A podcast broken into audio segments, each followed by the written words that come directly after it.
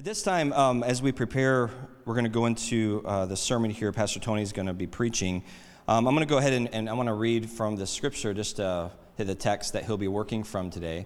Um, so if you have your Bibles or your phones, or if you want to just read off the screen, you're welcome to. But could you stand? And we're going to read uh, just the scripture here for today. Given your, your exercise today, right? Get your squats in. So uh, today's text comes from Deuteronomy uh, chapter 10 and beginning in verse 12. And it says, And now, Israel, what does the Lord your God require of you?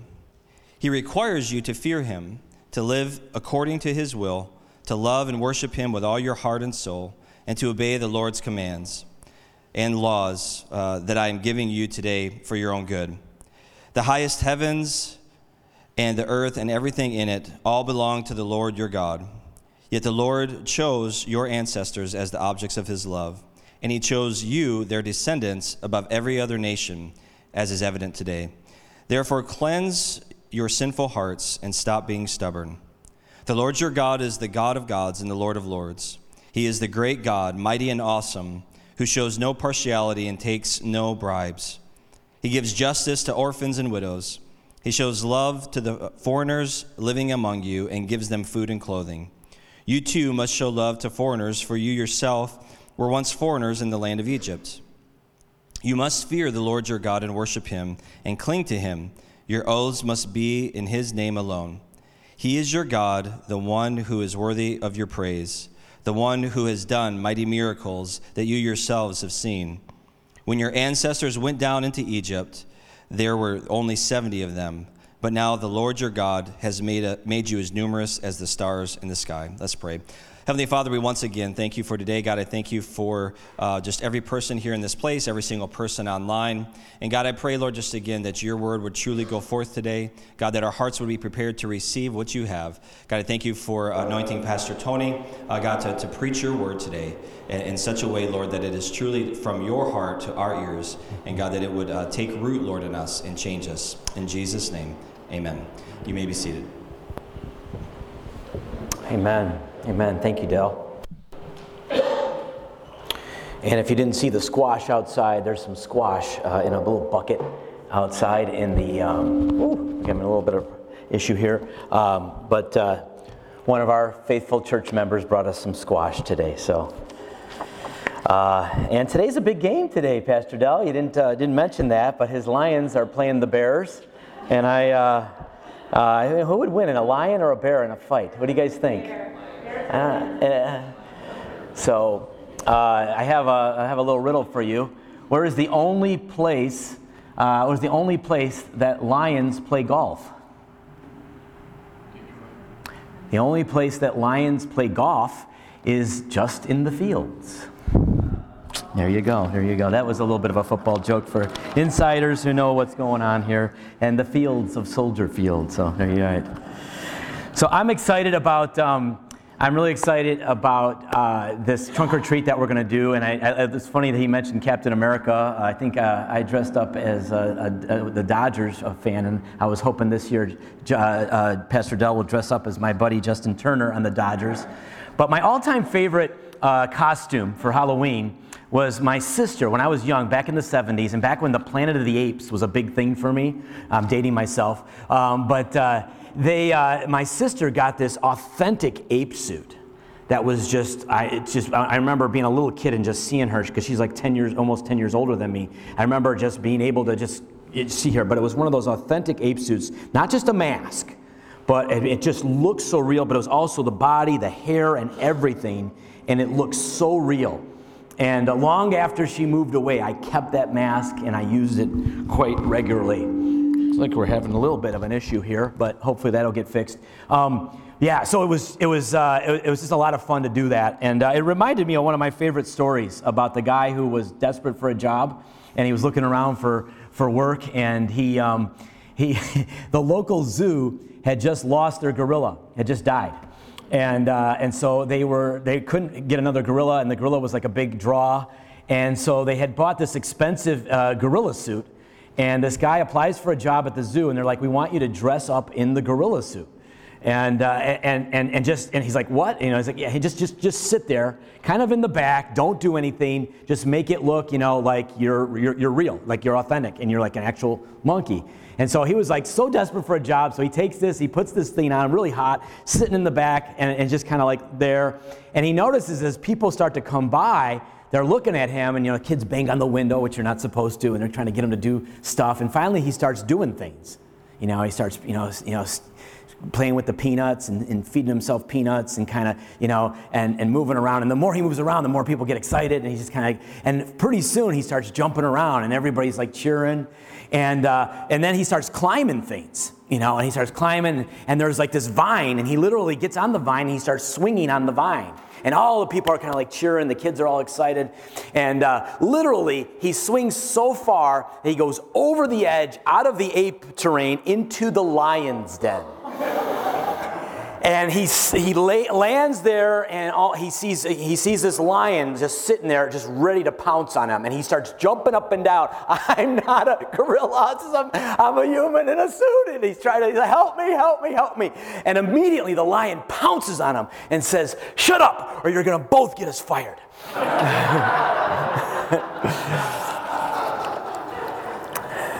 I love that story because uh, you know a lot of times, a lot of times you know uh, things appear on the outside to be real, but on the inside, you know, they're fake. And uh, we, we, we you know, I think that really appeal appears that's very relative to us in, in faith and Christianity. You know, no matter how much we try to go through the motions, like Pastor Dell was just talking about, and we act like a Christian and we do the Christian things, eventually what's on the inside will come out. And sometimes it's in our worst moments, it's in our most scary, our scariest moments that we find you know, where our faith lies. And uh, hopefully, we are not a bunch of people just dressed up this morning as Christians on the outside, but on the inside. And uh, you know, when he went over the edge, he had no idea what was going to what was going to transpire. And this morning, my sermon today is called "Living on the Edge." And, uh, you know, I, have said this many times, and one of the reasons why our student ministry is called Edge is because I believe that our students are on the edge of actually figuring out whether they are going to trust Jesus Christ and live for Him. Is He really true? And so, though a lot of our kids have grown up in the church, I don't assume that they're Christians because I believe that a lot of times in church we act the part, but we don't actually go over the edge and trust God. And I chose Deuteronomy 10 for a few reasons this morning because the people that Moses is speaking to are on the edge. They're on the eastern shore of Moab and they're about to go into the land of, Can- land of Canaan, the promised land. They're on the edge of a whole new life that God has promised to them.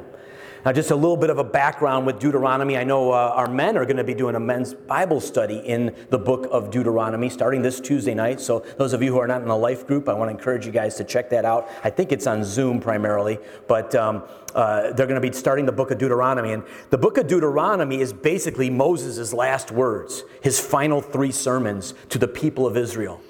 And he's preaching really to the, to the generation that grew up in the wilderness. If you remember, they were ready to go into the promised land in the book of Numbers. God, God delivered them, probably around 1440 BC, most scholars would say, delivered them out of the hands of Egypt. They saw the miraculous things, but they tested God. They did not believe him. And when he said to go into the land of Canaan, they sent in the 12 spies. Remember that? And only two of them, Joshua and Caleb, came back and said, We can do this. The other 10 were like, No, we can't. They're too big. They're, we're like grasshoppers in their eyes. And because of their lack of faith, God had them wander. The book of Numbers is wandering. Instead of what could have taken two weeks to go into Canaan, took 40 years. And so 40 years later, another generation grows up in the wilderness. You know, it's kind of like, you know, the next generation of kids, those of us who are parents, and the next generation grows up. And these, and, and Moses is like, okay, you've got a chance to, to get into the promised land. God is going to bless you. He wants this for you. You can go over the edge if you just trust Him, if you just obey Him, if you just give Him your heart. And that's what we're going to look at this morning. Um, we're all on the edge. I, I believe that. We're all on the edge of, of experiencing all that God has for us. What will help us move forward? What will help us? What's holding you back? To experience all that God has for us, we must undergo a change of heart. That enables us to know and love and obey God. Let me share with you my big idea today, and those of you who want to write it down, go ahead. True faith, Christian, true Christian spirituality is more than rituals or creeds, more than just rituals and creeds, more than just spiritual highs and lows, busyness and church activities. True Christian spirituality is a way of life that flows from a regenerated or circumcised heart. We're going to unpack that this morning. What is a circumcised heart? That knows the person of God personally. I'm sorry, I should say this, say it again. Knows the character of God personally. That's where it all starts. It starts with a relationship. And this generation that was delivered out of Egypt, they saw the works of God, but they never allowed Him to change their hearts. They never embraced His character. And God said, You're not going to enter the promised land. And even Moses blew it. You know, in the last time, he just lost it, just lost his anger. He misrepresented God, and God said, You're not going to make it into the literal, physical promised land. But here in the book of Deuteronomy, Moses is saying, No, guys, now your kids, he's talking to their kids, the new generation. And he's saying, You guys have got to trust God.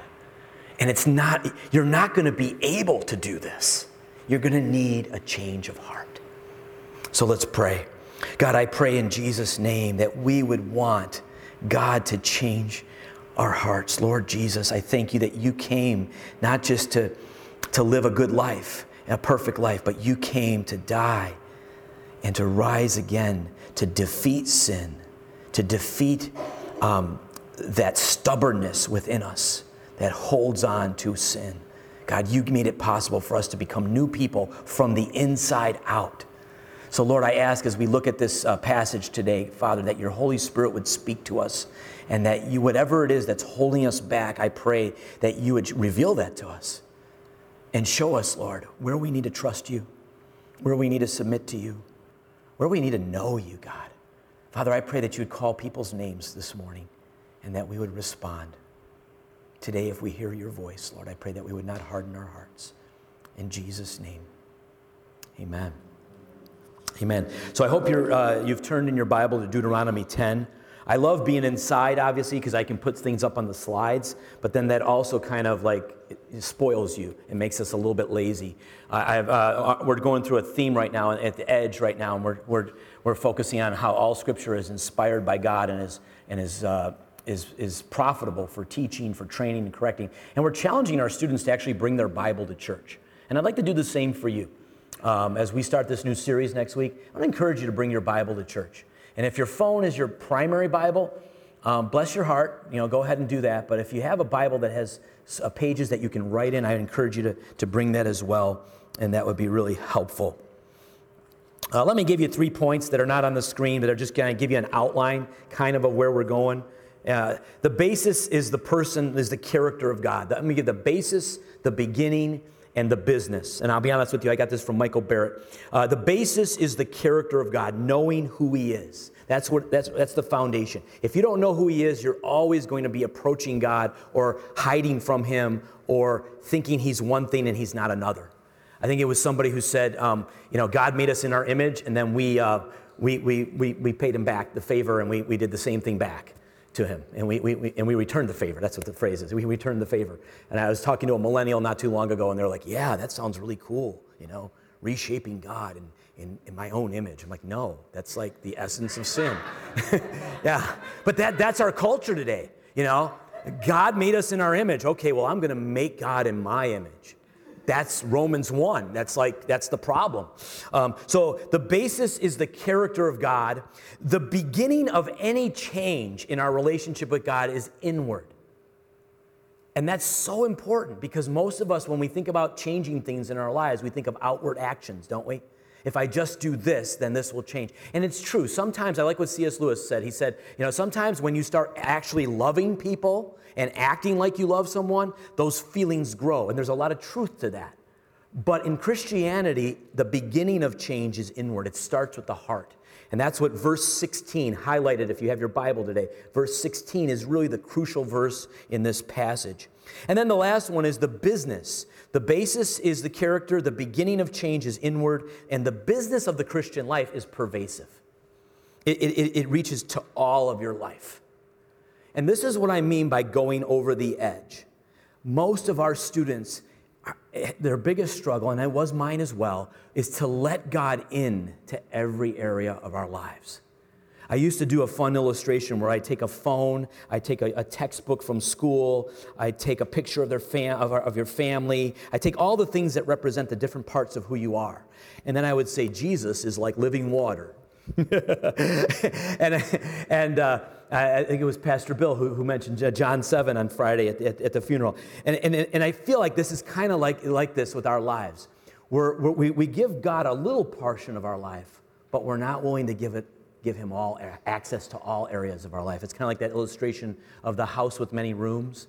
And I'll give Jesus, you know, my kitchen, but he's not going to be Lord of the bedroom. He's not going to be Lord of what I do on watch on TV. You know, he's not going to be Lord of every other area of my life. So that's where we're going today.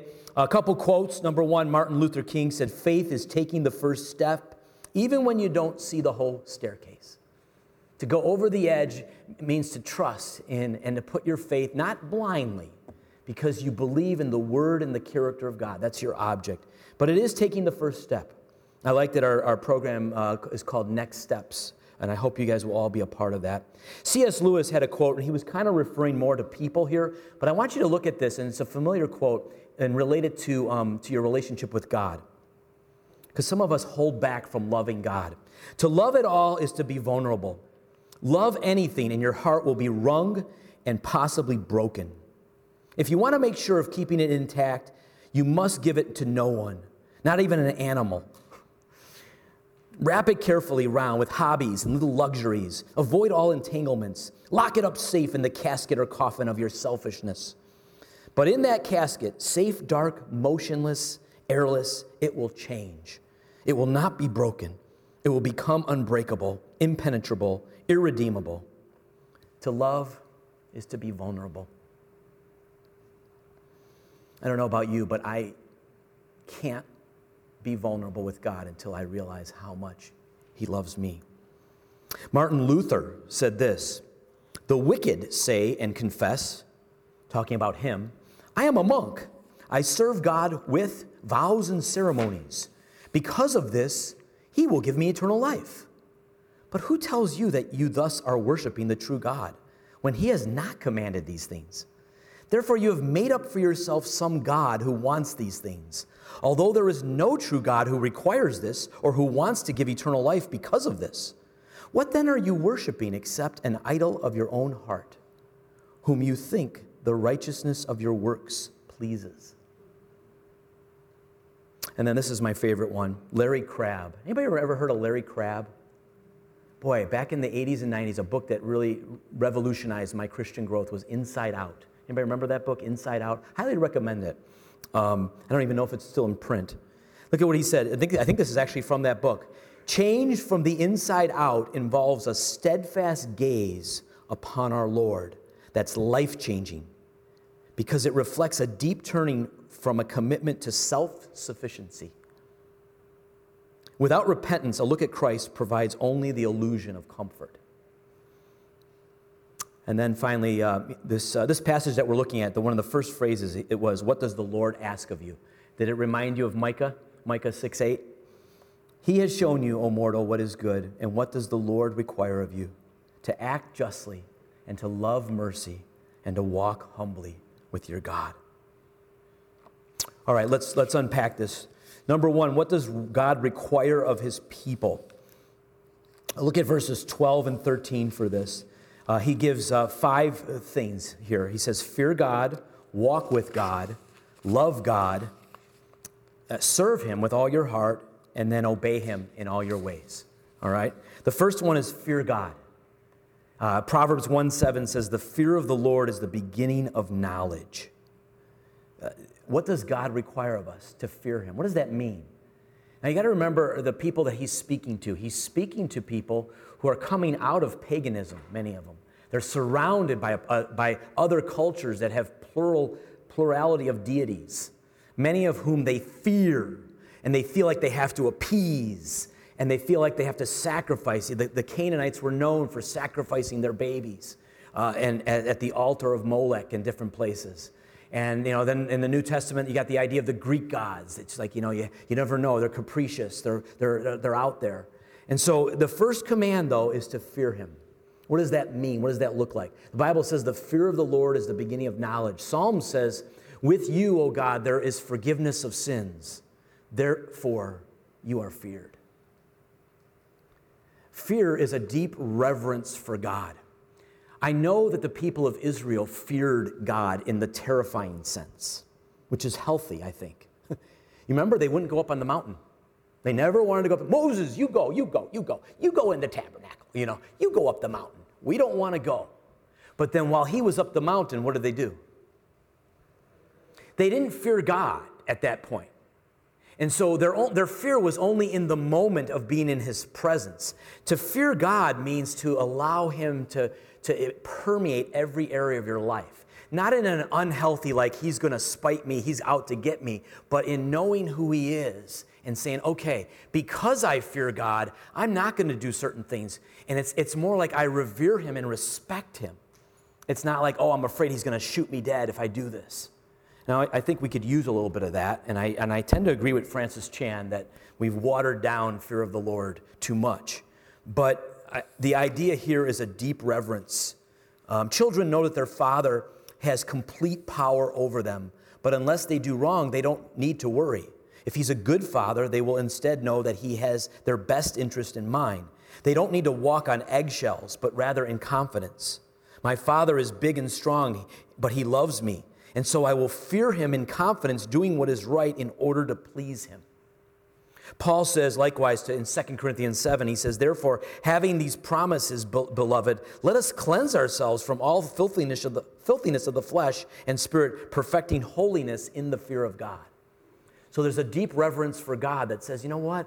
Because I know He's holy. I like to compare it sometimes to, um, you know, again, I, I, worked in student ministry in all my life, and uh, you know, a lot of times when kids are in the church, they'll be like, well, I'm not going to swear in the church, you know. And if I, if I threw up an R-rated movie right now, you know, you probably would feel a little kind of awkward, and some of you would like send an email to Pastor Dell and I, you know, hey, that was inappropriate. But here's the thing. Some of us, you know, and a lot of the students that I work with will swear all day outside of church and will watch a lot of stuff that does not please the Lord and outside of church. And that's missing the fear of God here. What he's telling the, the, the, people of Deuteronomy, the people of the Israelites, is fear of God encompasses all of your life. Don't, it's not just like when you're going up the, the mountain or in the tabernacle. It's a reality that says that God is everywhere. And that my and I'm I'm held I'm going to be held accountable someday for everything I do and say. Uh, the second one is walk with God. And it's interesting that Scripture often says this. You know, even in the New Testament, walk by the Spirit. It's interesting that you know, it's the idea of, you know, walking, it goes back to the garden. Remember when he was walking in the garden with Adam and Eve? There's this idea of just the idea of having a relationship. Uh, the Lord is placing Israel in a land promised to their fathers. Their fathers were promised it based on faith, and thus the people were to be people who walked in faith. Look at the third one it's, it's love God. And we know that that's the key one, right? Matthew 22 uh, one of the experts in the law came up to him and said, Teacher, which is the greatest commandment in all the law? And Jesus said, Love the Lord your God with all your heart, soul, strength, and mind. This is the first and greatest commandment. And the second is like it love your neighbor as yourself. All the law and prophets hang on these commandments. The most important thing is to love God. And then he says, um, serve God. And he says it with all your heart, and with all your soul. In the Hebrew understanding, heart is, um, is, is the seat of reason and understanding. It's not just you know, your affections, but it's your mind. It's everything. It's all of who you are. That's the Hebrew concept of heart. And with all your soul, the soul is what animates a person. It's the drive behind his actions and the strength he possesses. To serve the Lord with all of one's soul is to expend himself in the service of the Lord. And so Moses is saying, hey, go for it.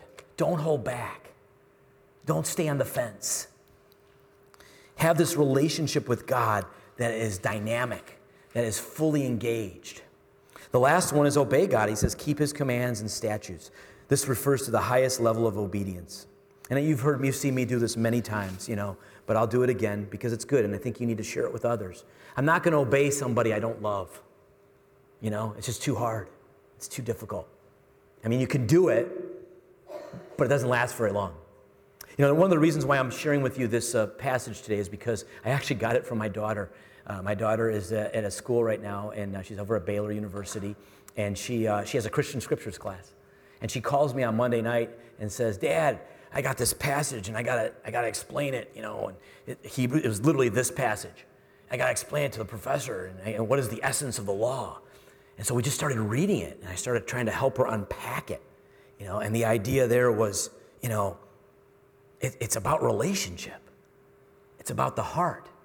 And I told her this story, and it, it, I believe it's a true story, but you know, there was a woman who was married to a guy who was like a taskmaster. And he always was constantly like telling her what to do. And it became like this tedious, burdensome relationship.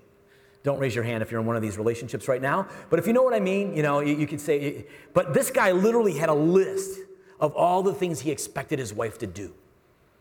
And she felt like she never measured up. She never lived up to that list. And she was always trying to please him because that was the right thing to do, you know. Well, guess what happened? This guy actually passed away uh, at an early age. And I'm not going to tell you she rejoiced, but um, I will tell you that she, she remarried a few years later. And, uh, and the, the guy that she remarried was the exact opposite. I mean, he loved her, he cherished her. And one day, as she was cleaning the house, she comes across that old list that her previous ex husband had of all the chores that she was supposed to do. And guess what? She looked at it and she's like, oh my goodness, I am doing all of these things in relationship now to my new husband. And it's just second nature, it's just out of love. That's the kind of relationship that God wants to have with us. And that's the kind of relationship that God wants to have with our heart. So you're not going to obey somebody you don't love. You shouldn't love somebody you don't trust. You can't, you know, that, that, you get into real unhealthy relationships there. That's why it's good to know the person's character that you're dating, not just their personality, not just having things in common, but their character. So you're not going to obey somebody you don't love. You're not going to love somebody you don't trust. You're not going to trust somebody you don't know. And you're not going to know somebody unless you spend time with them. Okay? And that's, that's why the call this morning is to go with, this way with God. Spend time with Him. I'm glad that you're here this morning, but I want to encourage you. The most important part of your Christian life is not what you do here on Sunday, it's what you do during the week with your time alone with God. We call it the altar, uh, the private, your, your private world. Uh, if you've never read uh, Gordon MacDonald's Ordering Your Private World, that was another uh, book that in- influenced me back in the 90s. Um, that uh, he fell. He was a minister who fell into sin.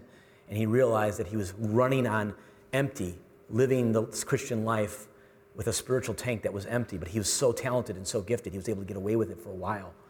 And then things came crashing down, which often happens. So uh, what, that's what God requires. Why does God require this? Let's look at verse 14 and 15. Would you look there with me? Why does God require fear, love, serve, obey? Look at this. It's interesting. It's, it's amazing. And this is, this is what makes Yahweh so unique. To the Lord your God belong the heavens, even the highest heavens, the earth and everything in it. So immediately he goes back to what the basis is. Do you remember what I said earlier? What's the basis? The character of God. God owns everything. He belongs everything. Several times in this passage, he's going to emphasize that God is the God of gods. Why is he doing that? Because the Israelites are, got, are surrounded by people who have other gods. You know, we think our pluralism is bad, you know, with our money and our sex and our greed and our status and our power and our materialism. But they had literally surrounded by people who said that their God was God's. That's why Elijah had all these battles later on. So Look at this. To the Lord. So he says, it, why, why, God, why does God require obedience, fear, love? Because he owns everything. He has a right to it. Now look at verse 15. Yet the Lord set his affection on your ancestors and loved them. And he chose you, their descendants, above all the nations as it is today. Where does it start? Where does loving God and serving God start? Realizing how much He loves us. The Israelites needed to be. Remember, this is a new generation. And I can't explain exactly why at the end of this passage he says, You saw with your own eyes. They probably did, maybe when they were kids. But this is 40 years later, and a lot of these people hadn't seen all the things he did in Egypt. These are the kids he's talking to. All right? And, and he's, but he's reminding them that God has chosen you. And, and the emphasis here and, and elsewhere is you alone. Of all the people in the world, he chose you. And he didn't just choose Israel to like, because you're my favorite, but he chose them through everybody to bless everybody. So they're, they're a conduit. And in the New Testament, we know in, in Ephesians, it says that God chose the church. He chose us before the foundations of the world to know Christ. There's a sense in which God chooses us. And the point of this is why does God require this? Because he loves us. In fact, it even says at the beginning here, it's, uh, uh, uh, and I didn't read it, at the end of 13, what does it say? I'm going to pick on you guys. Who's got their Bible open? Interactive sermon time. Man, so many of you are staring at me. I love you. I wish you, I wish you had your Bible. Um, what's the end of verse 13? He says, For your own for your own good. All these commands are not for me. That is so different from the other gods that are around them, of the, of the other cultures around them in the ancient Near East. It was all about to please that God, because that God must be pleased, because it's all about Him and his, his own selfishness, and you never know if you please Him enough. No, He's saying, All these commands I've given you are for your own good. It's like Gandalf, I'm not trying to harm you, I'm trying to help you. And, and Bilbo won't let, won't let him have the ring. All right, let's move on. Where are we going? The Lord delighted only in your fathers to love them, verse 15. That's so powerful. All right, great. We're done. How about that? Let's get a new set of papers here and we'll move on in life. See, like, yeah, the, there's a Bears game, Tony. Yeah. One of the saddest days of my life was the first day I ever preached a sermon. First time, Jefferson Park Evangelical Free Church. The lady, right before I got up, said, Just be short. Don't keep us here. I'm like, Really? Is that why you came? All right. Number three, what it takes to fulfill what God requires. This is the key verse, verse 15.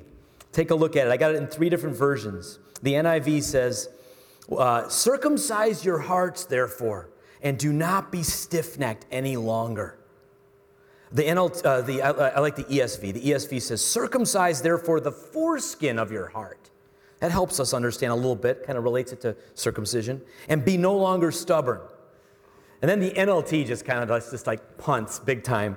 Uh, and we, we did this on Tuesday night with our students, and our students uh, had an NLT verse in, in our trios, and they're, like, yeah, it just says change your hearts and stop being stubborn. Because I was like, what is circumcision? what does he mean here? You know, like, and the kids are like, it just says change your hearts.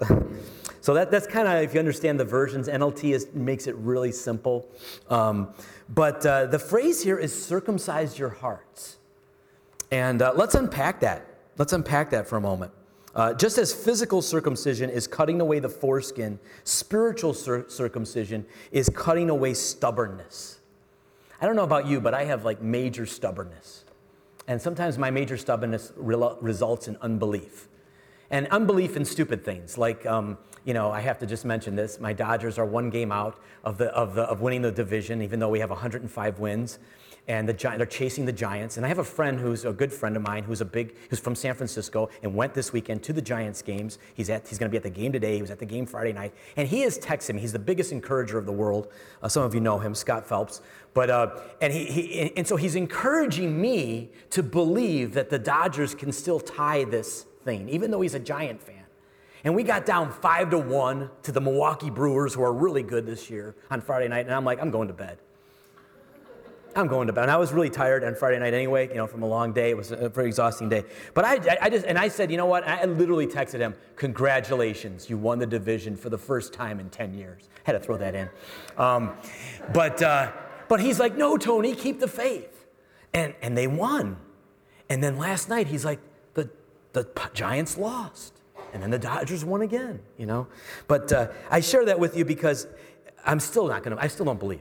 I still don't believe we're going to do this, okay? I just, I just lack that, that. I'm stubborn sometimes in my unbelief. And that's in a stupid thing, like sports. But some of us are stubborn. We don't really believe God can do things. And what he's saying here is you need a change of heart and to stop being stubborn. Uh, what does this mean? Charles Eliot said, uh, Ellicott said this Circumcise the foreskin of your heart, and ye will harden your neck no more. That would be comparable to Galatians 5, which says, Walk in the Spirit, and you shall not fulfill the desires of the flesh. That's an interesting connection uh, there. Um, uh, in Acts, you remember uh, Stephen said, You stiff necked and uncircumcised in heart and ears, you always resist the Holy Spirit as your fathers did. So do you. I would hate to be someone like that. What is circumcision all about? For those of you who don't know the Old Testament, it was supposed to be a sign of the covenant, something unique. And it was meant to be in the Abrahamic covenant, no strings attached. It was an unconditional covenant that God said He's going to bless Abraham and his descendants and us. He's going to send forth through, through, through, through Abraham's seed the Messiah. And it was unconditional. He walks through. Only God walks through this. This the, the in the Genesis 17 in the in the uh, the two the two things. Instead of in every other ancient Near East culture, you both walk through to say this is a promise we're both making. And God puts Abraham asleep and says, "No, I'm making this promise to you unconditionally." So, this rite of circumcision was made a part of the law of Moses several hundred years later when God gave instruction concerning the birth of a male. On the eighth day, the flesh of his foreskin shall be, shall be circumcised. The practice was continued generation after generation. But guess what? When the Israel nation was forced to wander 40 years in the wilderness, circumcision temporarily ceased. So, guess he's, who he's talking to? A bunch of people who, especially the, obviously the males, who are not circumcised. Okay? This is why in Joshua chapter 5, I think I have this verse for you. the Lord said to Joshua, Make flint knives and circumcise the Israelites again.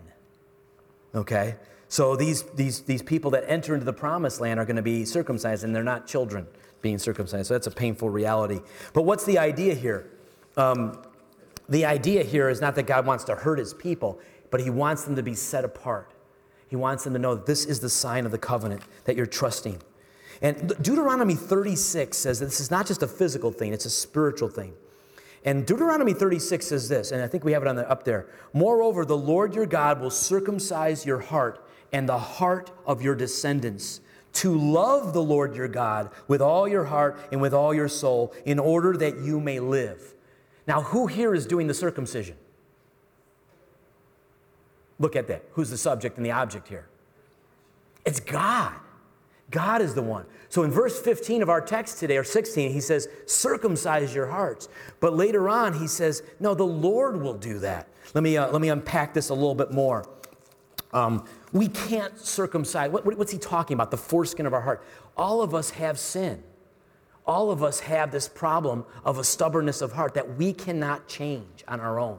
Uh, Isaiah 64 6. We had some fun in Equip a few weeks ago. I think uh, Paul, our intern, put this up on the board. For all of us have become like one who is unclean, and all our righteous deeds are like a filthy garment. And all of us wither like a leaf, and our iniquities, like the wind, take us away. By the way, that word filthy garment, anybody know what that really says in the original language?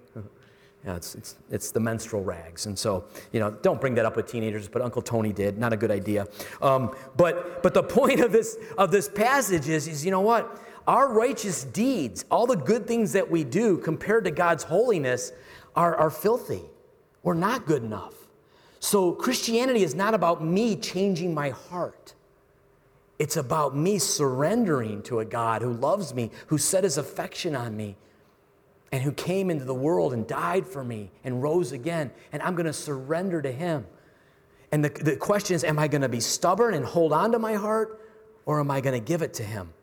Look at what uh, Leviticus says. Leviticus says, But if they will confess their sins and the sins of their ancestors, their unfaithfulness and their hostility toward me, which made me hostile toward them, so that I sent them into the land of their enemies, then when their uncircumcised hearts are what? humbled, and they pay for their sin, I will remember my, and by the way, pay is serve the, the, the, consequences of it. I will remember my covenant with Jacob and my covenant with Isaac and my covenant with Abraham, and I will remember the land. So, what is God saying here? He's saying there's a humbling that needs to take place to say that I need circumcision, I need cleansing, you know. As long as we keep comparing ourselves to each other, we will never go to Christ for cleansing because you'll always think you're either better or worse. You know, and that's one of the problems with religion. That's one of the problems with man-made, you know, religion sometimes in church in America is we, is we look, oh, well, the, I'm not as holy as the pastor, or I'm not as, as pious as this person, or I am doing better than this. Oh, gosh, this, uh, uh, uh, you know, so wrong. We need to compare ourselves to a holy God. The essence of humility is seeing ourselves as God sees us. And He doesn't hate us. He loves us. He created us good, but He recognizes that we're filthy and we just need to go to Him. I like what it says here. It says, um, if they will confess their sins, their unfaithfulness, and their hostility toward me. You know, apathy is, is also a form of hostility towards God. If you're apathetic towards God, that you're still an enemy with Him. We need regeneration. And that's the point. That's what circumcision is. Remember uh, David? What did he say in Psalm 51 after he had sinned? Create in me a, a clean heart. It's up on the board. Psalm 51 Create in me a pure heart, O God, and renew a steadfast spirit within me. Do not cast me from your presence or take your Holy Spirit from me. Restore to me the joy of your salvation and grant me a willing spirit to sustain me. David, a man after God's own heart, prayed for God to cleanse his heart. And the last one is Colossians 2. This is the New Testament circumcision. This is where Paul brings this all in together. Would you look at it? See to it that no one takes you captive through hollow and deceptive philosophy, which depends on human tradition and the elemental spiritual forces of this world rather than on Christ. He's addressing the New Age movement, which is really not new. it's an old, it's an old Oh, from the, from the Garden of Eden. Don't be captive on human tradition and, and, spiritual forces rather than on Christ. Now look at what he says. For in Christ all the fullness of the deity lives in bodily form. And then verse 11. In him, in Christ, you were also what? Circumcised with a circumcision not performed by human hands. Your whole self, ruled by the flesh, was put off when you were circumcised by Christ. He's speaking here of a regeneration which is the, the most awesome miracle. It's the miracle that you and I really don't believe. I think some of us, it's easier for us to believe the resurrection than it is the regeneration. Because regeneration says that here I am, I am a stubborn, rebellious, or apathetic person. I am not interested. You know, while we were yet sinners, Christ died for us. While we were his enemies, Christ died for us. And regeneration says that God does something to my heart so that where I used to not believe in him, not want him, be apathetic towards him. Now I want to serve him. Now I love him. It's a change of heart. And I think a lot of times we don't believe that because we see people who are Christians fall. And we're like, oh, and we get it mixed up. It's not about the outward behavior. It's about the inward change. It's the, the, the, process that Christ is changing. But when you put your faith in Jesus, when you said, let me finish this passage and I'll explain this to you. Verse 12, having been buried with him in baptism, in which you were also raised with him through your faith in the working of God, who raised him from the dead. When you were dead in your sins and in the uncircumcision of your flesh, God made you alive. He forgave us all our sins, having canceled the charge of our legal indebtedness, which stood against us and condemned us. He has taken it away, nailing it to the cross. When, you, when we humble ourselves and recognize that we need a Savior and we go to Jesus and we repent and we believe in Him, there's something that happens that happened at the cross, but also happens in our lives where because of what Jesus did, we are, we are reborn. Jesus said this to Nicodemus, remember? Unless you inherit the, unless, Unless a, a person is what? They will not inherit the kingdom of God. Yeah, born again. And that term has been misused and, and misaligned, but it's so important. Are you born again? I've been asking our students that. Have you been regenerated from the inside out? We created a Christianity in the 80s and 90s where people could say prayers and get fire insurance and think that they're saved. And in reality, they may not be. One of my favorite pastors, J.D. Greear, wrote a book called Stop Asking Jesus into Your Heart. because he, he had done it like several times himself. And it was, you know, it's not the prayer that saves you, it's the humility and the confession and the, and the trust, stepping over the edge and putting your faith, your life in his hands. And then God rechanges you. All right, um, let's, let's wrap this up here. The fourth point is the result or the overflow of a changed heart. What does it look like? Look at verses 17 to 22. He goes back to the person of God.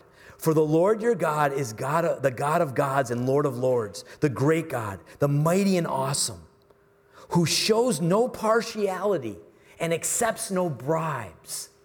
This is a great memory verse. The, the, because why do we need to know this? Why did they need to know this? Because all their cultures had different, different gods. And did those gods accept bribes?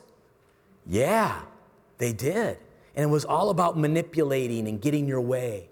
And that's how a lot of American Christianity can be. It's all about if I just come to church, he'll bless me. You know, if I do the right things, then things will go my way, you know. That's so pagan and it's so off here.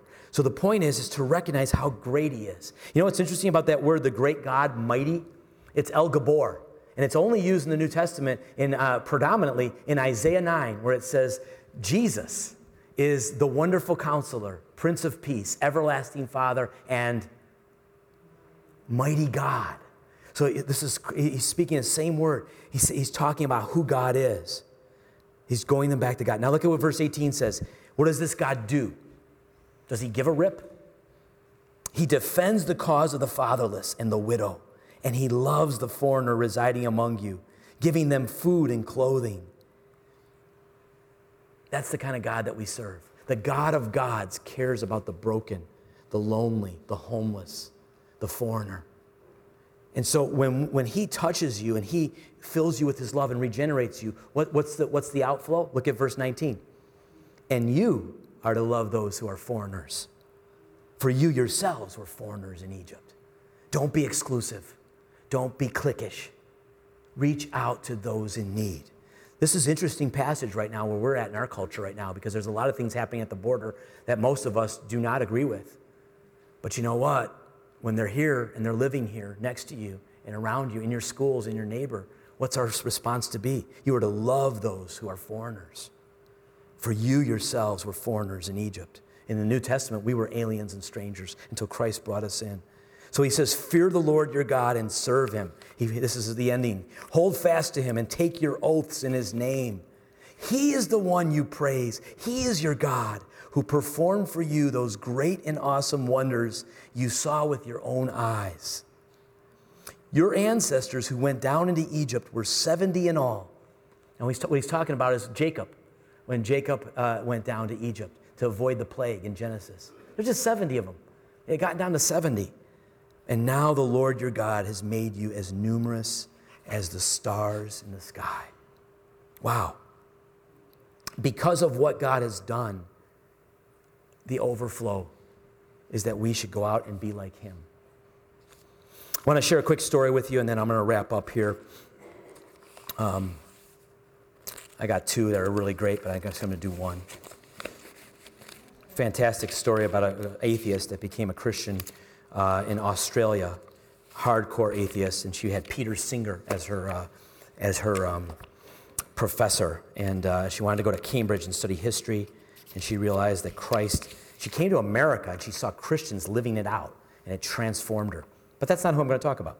Uh, I'm going to talk about uh, uh, Kathryn Jackson. Kathryn Jackson was in a life group, okay, at her church. And she's just like, you know, she, she, she, she, she, she, she saw uh, her community, she saw refugees in need. And, uh, and she said, you know, they, they, these women were coming to her to improve their English skills, to earn income, and become more independent. She shared her ideas with her friend in her life group, Amy, and pretty soon her and Amy had an outline for this ministry that became, became Hope Threads, an educational workforce program for refugee women. But Hope Threads wouldn't only meet physical needs, it would be a unique opportunity to share the gospel. A lot of these women were Muslim and form meaningful relationships with women in their community. The prospect felt daunting since all the women needed childcare for this program to work. Kind of like uh, next steps today. We need childcare. Uh, yet God provided for this need through the two former teachers who organized the children's curriculum, while the women took sewing classes. God also provided sewing machines, fabric, and other supplies through many people from their, from their church. And in July 2018, Hope Threads launched their first six week beginner sewing class for refugee women. They organized their first pop, up shop in a local park a few months later and sold out of all their products. Since then, they have started selling in local boutiques and doing more pop up shops in the area. They're helping these women who are refugees to succeed. Hope Threads is a flourishing program where women take ESL classes and learn to sew and, and crochet baby products like teething toys and, and burp cloths. Their children learn Bible lessons while they work, and they are seeing God do more than they could have dreamed. This is what Catherine says. You look through Scripture, and what, what, what is Jesus doing? He's meeting with the Samaritan woman, he's meeting with and healing the leper, and he's with those that are on the outside, and he's bringing them in. That was his ministry. When I'm thinking through my life and how I would want to be like Christ and want to be like Jesus, I can follow what he did, she says. Even the word refugee can be very polarizing for people who, who with all the politics going on right now. She says, but I'll be honest, I don't sometimes, I, I, don't sometimes know how I feel about that, but what I do know is that they're here and they're my neighbor and we are called to love them and to help them. And I feel very passionate about that. Again, his entire ministry, Jesus, while, while he was on earth, was to bring in the outsider. And that's what God called Israel to do in the book of Deuteronomy. A primary goal of Hope Threads is to provide a steady income for the women in the program. One of them, Roya, received her first paycheck ever. She had tears in her eyes and she was just beaming, said Catherine. It's a huge step in independence for them. Another woman with three young sons has the goal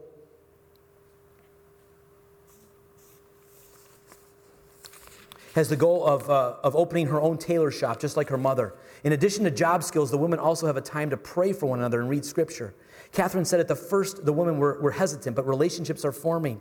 I've learned a lot about just loving people where they are, she says, about being patient and trusting the Lord.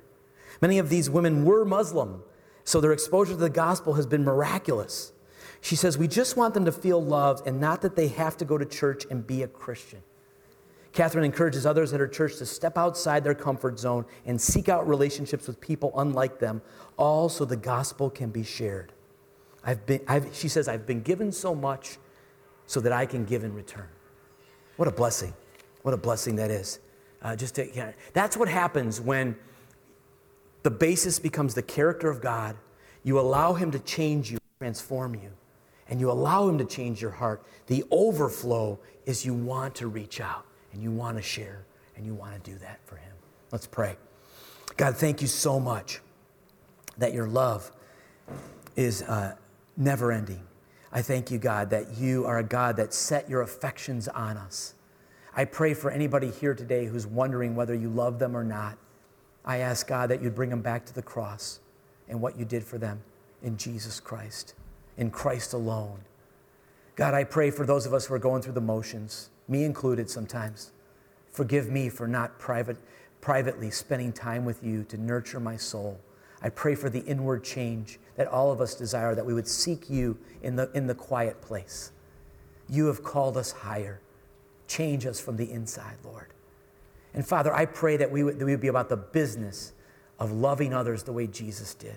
I pray that we would overflow uh, and that we would be able to reach out and it might not be to refugees, but it might be to whoever, Lord, puts, God puts in our part, in our, hand, in, our, in our lives, God. I pray that you would help us to love them the way you loved us. Thank you again for, uh, for Jesus. We give you thanks. In his name we pray. Amen. Let's worship the Lord. Would you stand?